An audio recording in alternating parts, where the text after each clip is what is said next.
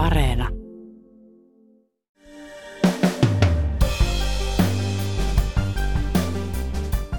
Suomalaiset poliitikot ovat käyneet kevään mittaan Yhdysvalloissa varmistelemassa tukea Suomen mahdolliselle NATO-jäsenyydelle. Tuki vaikuttaa tässä tilanteessa vahvalta. Silti amerikkalaiset poliitikot itsekin pelkäävät, että maa saattaisi holtittoman presidentin johdolla jopa vetäytyä yllättäen Natosta.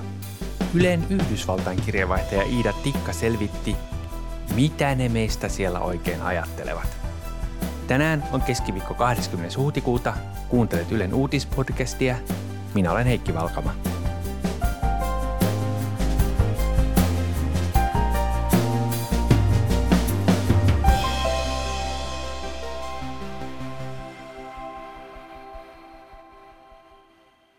Meillä Suomessa eduskunta on saanut turvallisuusselonteon käsiinsä ja näyttäisi siltä, että Suomi on matkalla NATOon, mutta Iida Tikka Washingtonissa olet. Mitä siellä puhutaan Suomen mahdollisesta NATO-jäsenyydestä? Nyt on kyllä ehdottomasti Suomi mainittu myös täällä Yhdysvaltain mediassa, eli täällä puhutaan kyllä jonkin verran tästä Suomen NATO-jäsenyydestä, mutta ei kyllä varmastikaan niin paljon kuin ehkä Suomessa saatetaan ajatella, että siitä puhuttaisiin. Eli tämä Suomen NATO-jäsenyys on te- löytänyt tiensä esimerkiksi vaikkapa aamu-tv-showden sohva-osuuksiin, joissa siitä keskustellaan rennosti ja vähän pohdiskellaan, että mitä tästä tapahtuu. Right now, Finland and Sweden could both seek to join NATO in the coming weeks. They say Europe's security landscape has completely changed. Mutta ennen kaikkea uh, tämä keskustelu on lähinnä tällaista sivuhuomiota, lähinnä liittyy siihen, että kommentoidaan sitä, miten huonosti nyt Putin uh, laski tämän tilanteen, eikä niinkään niin yksin, yksi, yksityiskohtaista tietenkään kuin se on Suomessa. Täällä erityisesti tämä valtiojohdon kommentointi on aivan harvinaisen varovaista. Se on tietenkin tyypillistä Yhdysvalloilta. Yhdysvallat ei halua antaa sellaista vaikutelmaa, että Suomea tai Ruotsia maaniteltaisiin tai painostettaisiin tähän sotilasliittoon. Eli puhutaan jälleen kerran vaan näistä avoimista ovista, Naton avoimesta ovesta, josta presidentit Biden ja Niinistö silloin aikanaan täällä Washingtonissa jo puhuivatkin.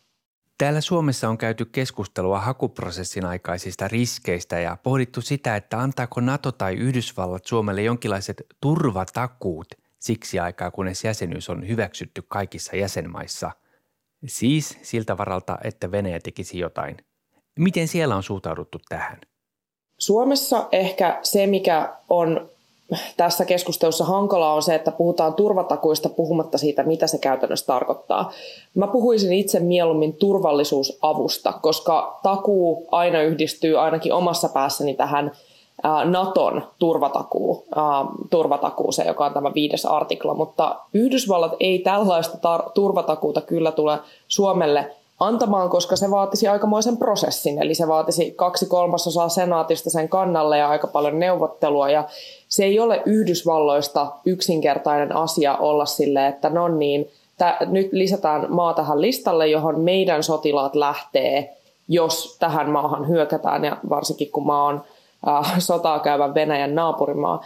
Eli täältä Washingtonista, kun tästä, jos täällä kysyy ihmisiltä, että pitävätkö he mahdollisena, että Suomi saisi tällaiset niin kuin täysin kattavat turvatakuut jo ennen kuin mitään neuvotteluita on edes käyty, niin se itse asiassa herättää vähän sellaista kulmien kohottelua ja vähän huvittuneisuutta. Ja kun mä tein taustakeskusteluita, niin ihmiset ei ensin edes tajunnut, että mitä mä tarkoitan, koska se on niin tavallaan ehkä vähän niin kuin mahdoton idea täällä täällä näille asiantuntijoille. Sen sijaan turvallisuusapuahan Yhdysvallat on jo päättänyt antaa Suomelle, eli ensinnäkin tämä sotilasyhteistyö lähenee ja Suomi ja Ruotsi saavat tällä hetkellä NATO-maalta entistä laajemmin tätä tiedustelutietoa. Nämä on tosi merkittäviä asioita, kun mietitään sitä, että mitkä asiat ehkäisee hyökkäyksen toiseen maahan – niin se on totta kai, että se maa näyttää sellaiselta, että sinne ei kannata hyökätä, että niillä on tarpeeksi vahva puolustus ja siihen puolustukseen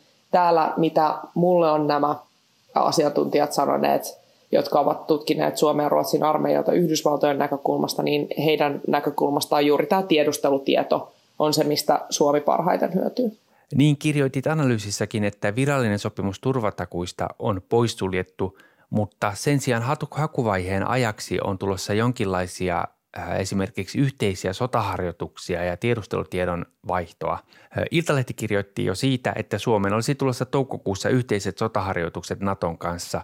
Suomessa olisi siis silloin amerikkalaisia sotilaita ja Itä-Euroopan maathan on halunnut just nimenomaan niitä Yhdysvaltain sotilaita alueelleen, ei mitä tahansa NATO-joukkoja, koska silloin kynnys Venäjän toimille vähenee. Mitä tällaisista harjoituksista puhutaan siellä? Totta kai se, että – sotilaita on läsnä Suomessa, niin lisää ainakin sille ajankohdalle sitä turvallisuutta. Ja ää, juuri tästä syystä, tästä syystä nämä harjoitukset tietysti kasvattaa Suomen turvallisuutta, mutta ennen kaikkea juuri siitä, että päästään harjoittelemaan. Eli ää, harjaantunut armeija on totta kai myöskin jälleen kerran vähän pahempi uhka potentiaaliselle hyökkäjälle tietysti näiden harjoitusten paikat ovat jonkinnäköinen viesti siitä, että missä harjoitellaan, mutta jälleen kerran näitä harjoituksia itse asiassa on päätetty jo aika pitkään etukäteen. Joten äh, sanoisin, että totta kai täällä se nähdään tietynlaisena tuen osoituksena, mutta ei ehkä nyt vielä sellaisena aivan niin kuin äärimmäisen poikkeuksellisena, koska Suomessa on ennenkin harjoiteltu. Niin, Suomi on päätynyt, päätynyt siis aamu-tv-puheenaiheeksi Yhdysvalloissa, mutta jos ajatellaan, ajatellaan Yhdysvaltoja, niin haluaako Yhdysvallat Suomen Naton jäseneksi? Esimerkiksi Petteri Orpo matkusti Washingtonin tapaamaan ihmisiä petaamaan Suomen NATO-jäsenyyttä. Tarviiko tämä jäsenyys tämmöistä pohjustamista ja varmistelua?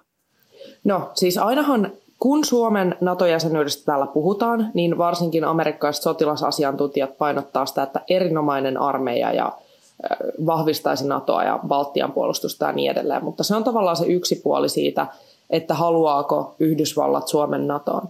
Se ratkaisevampi puoli on itse asiassa tuolla senaatissa. Eli Suomen, Suomen kannalta kaikista tärkeintä ää, tämän ratifiointiprosessin aikana on se, että – kaksi kolmasosaa Yhdysvaltain senaatista olisi valmis hyväksymään NATOon uusia jäseniä ja nimenomaan Suomen, koska se on täällä Yhdysvalloissa se ratifiointiprosessi.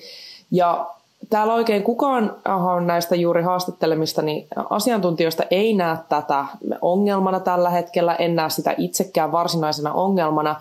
Ennen kaikkea sen takia, että kun noita senaatin ja kongressin äänestyksiä katsoo, niin tämä Venäjän vastustaminen on ollut ihan poikkeuksellisen yksimielistä koko kongressissa ja sen päälle sitten tietenkin Suomessa on, Suomi täyttää jo valmiiksi kaikki nämä Naton asettamat vaatimukset. Silti kuitenkaan ei voi varmasti ikinä valmistella mitään tarpeeksi ja luultavasti kun Orpo täällä Yhdysvalloissa näissä, näitä keskusteluita käy, niin hän tosiaankin varmistelee sitä, että tämä senaatin tuki Suomen jäsenhakemukselle löytyy, eikä siitä tulisi mitään suurempia ongelmia täällä Yhdysvalloissa. Tässä tietysti katsotaan, että miten tuo ratifiointiaikataulu tulisi, mutta tietysti välivaalit on taas täällä syksyllä, mutta ehkä se saataisiin jo äänestykseen ennen sitä kun olit viimeksi tässä podcastissa vieraana, niin sä puhuit tämmöisestä America First-ilmiössä ja viittasit siihen, että, että ensin presidentti Donald Trump ja jopa nyt Joe Biden haluaa keskittyä kotimaahan ja oikeastaan olla vähemmän läsnä maailmalla, että amerikkalaiset ensin, kotimaan asiat ensin. Tätä vasten, mitä amerikkalaiset itse niin kuin Naton laajenemisesta ajattelevat?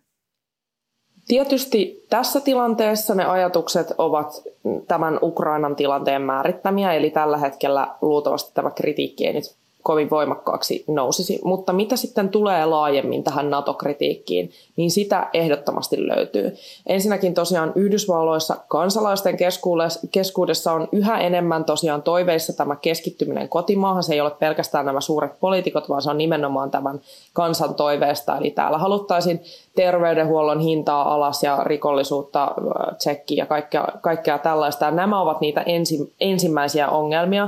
Ja tämä ulkopoliittinen, Yhdysvaltain ulkopoliittinen asema on koko aika vähemmän ja vähemmän merkittävä amerikkalaisten silmissä. Ja täällä on tiettyä edelleenkin väsymystä noista tuosta pitkästä Afganistanin sodasta, eli se, sekin vaikuttaa. Ja ää, sen takia tämä ää, tämä Yhdysvaltain sisäänpäin kääntyminen ei oikeastaan ole vain tämä Trumpin kauden trendi, vaan, vaan on myös näkyy tässä Bidenin ulkopolitiikassa. Hän painottaa Yhdysvaltain keskiluokkaa sitä, että kauppapolitiikan pitää nimenomaan tukea tätä Yhdysvaltain keskiluokkaa. Ja jo sitäkin ennen tässä oli tällaista halua vähän vetäytyä taaksepäin. Osa amerikkalaisista on kyllästynyt sotiin ulkomailla. Heitä ei kiinnosta enää maailmanpoliisin rooli tai veronmaksajien rahojen käyttö muiden ongelmiin. Esimerkiksi kansainvälisen politiikan teoreetikot ovat kehitelleet tällaisia uusia mahdollisia strategioita Yhdysvalloille ja yksi niistä olisi vaikkapa tällainen niin kutsuttu offshore balancing eli valtatasapainottelu, jossa Yhdysvallat käytännössä vetäytyisi voimakkaasti pois maailmalta, siis vetäisi näitä sotilastukikohtiaan pois maailmalta ja keskittäisi voimansa vain, vain siinä tilanteessa alueellisten hegemonioiden murentamiseen, että joku yksi maa lähtisi nousemaan, esimerkiksi vaikkapa Kiina, Kiina Aasiassa tai, tai Iran Lähi-idässä. Ja tämä, tämä teoreettinen kehys on ehkä eurooppalaisten kannalta siinä mielessä merkittävää, että nämä henkilöt ehdottelevat Yhdysvaltain johtajille, että Yhdysvaltain pitäisi luovuttaa NATO Euroopalle, eli irtaantua ja vähintäänkin jäädä taka-alalle. Ja tämä ajatus on kyllä saanut täällä tietyssä politi- politiikan osassa ihan kannatustakin. Eli jos tämmöinen ajatus siitä, että Yhdysvallat ei joku päivä haluakaan olla Naton johtaja, niin, niin kyllähän koko Naton ajatus muuttuisi täysin erilaiseksi. Mutta onko se kuinka mahdollista? Meidänhän pitää tässä tietenkin puhua Trumpista. Eli jos Trump on mahdollinen ja Trumpin toimet on mahdollisia, niin mikä kaikki on mahdollista ja mikä ei ole mahdollista. Eli Trump itse asiassa kävi aika lähellä sitä, että Yhdysvallat olisi lähteneet, lähtenyt Natosta. Eli Trump tosiaan äh, puhui Natosta oman kautensa aikana hyödyttömänä ja kritisoi erityisesti niitä maita, jotka eivät, eivät yllä tuohon kahden prosentin ähm, bruttokansantuotteen puolust, puolustusbudjettivaatimukseen, joka Natolla on. 23 of the 28 member nations are still not paying what they should be paying and what they are supposed to be paying for their defense. This is not fair to the people and taxpayers of the United States. Ja tämä totta kai kuului laajemmin Trumpin tällaiseen yleiseen inhoon kaikkia kansainvälisiä sopimuksia ja erityisesti monien osapuolten intressit huomioivia sopimuksia kohtaan. Ja lisäksi Trump tietysti vaikutti ihan pitävän Putinista ainakin Helsingin tapaamisen perusteella. Ja But our relationship has never been worse than it is now. However, that changed as of about four hours ago. I really believe that. Tosiaan näistä kaikista syistä tämä uh, Trump kävi lähellä, että olisi vetänyt Yhdysvallat pois Natosta.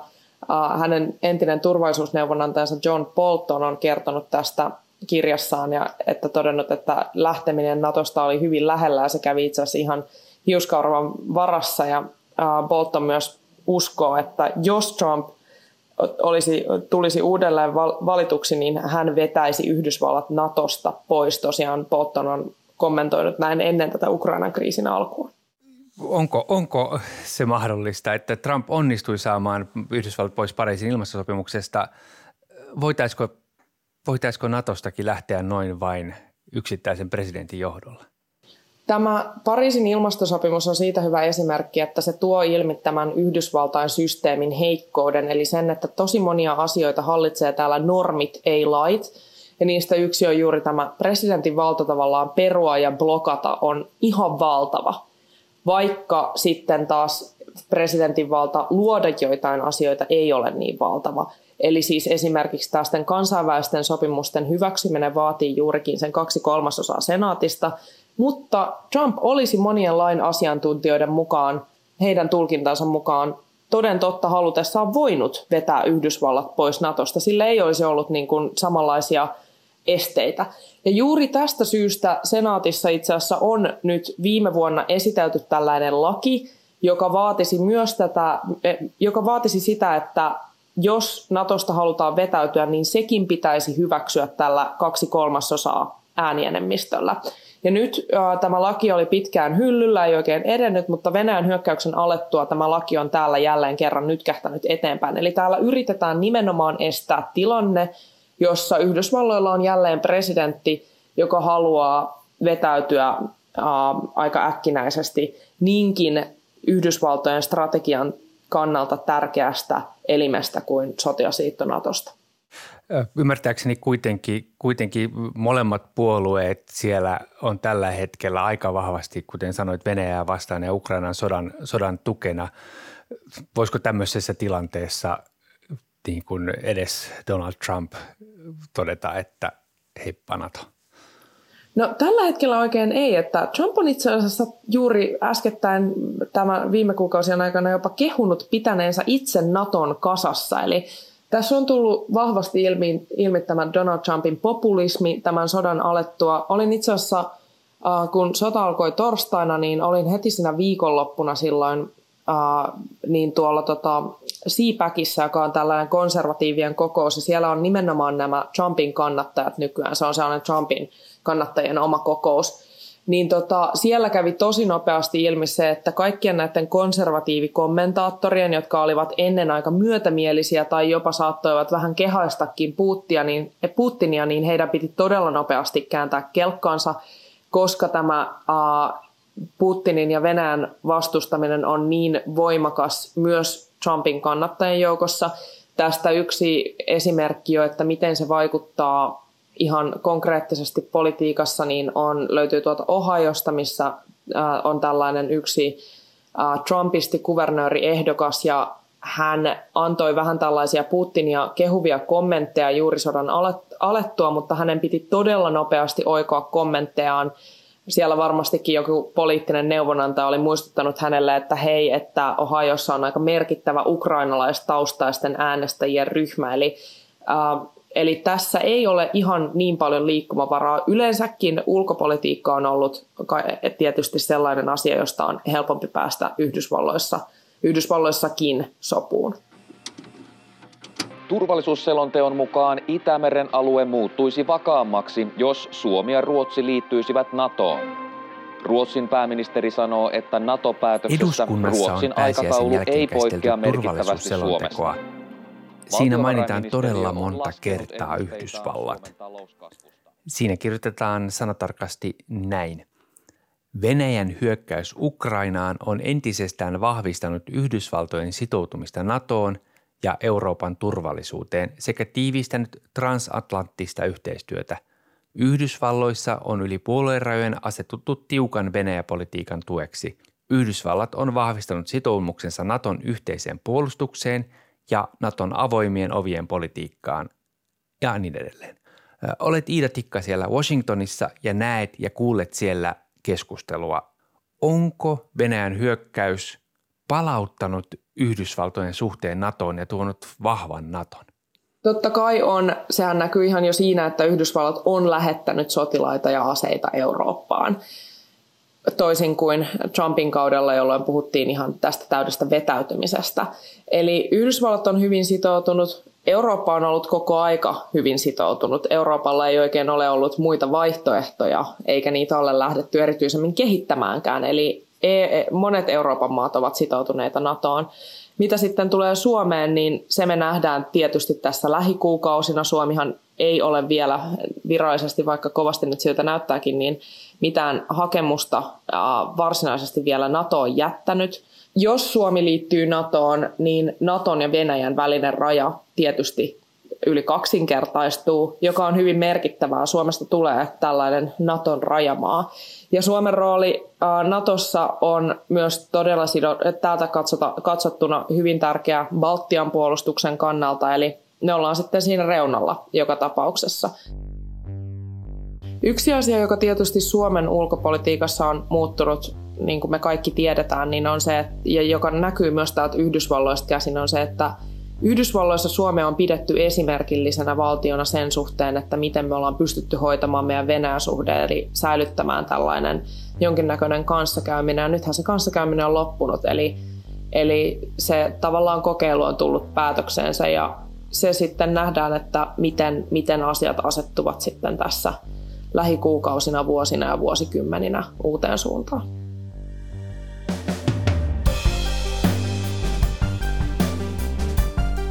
Kiitos kun kuuntelit Ylen uutispodcastia. Ylen uutispodcast ilmestyy joka arkipäivä kello 16 Yle Areenassa. Sieltä löytyvät myös edelliset jaksot ja lisää meidät suosikiksesi painamalla sydäntä. Palautetta voit laittaa sähköpostilla uutispodcast at yle.fi ja löydät minut somesta at Heikki Valkama. Tämän jakson äänistä ja leikkauksesta vastasi Sami Lindfors. Uutispodcastissa me syvennymme siihen, mikä on tärkeää juuri nyt. Kuulemiin.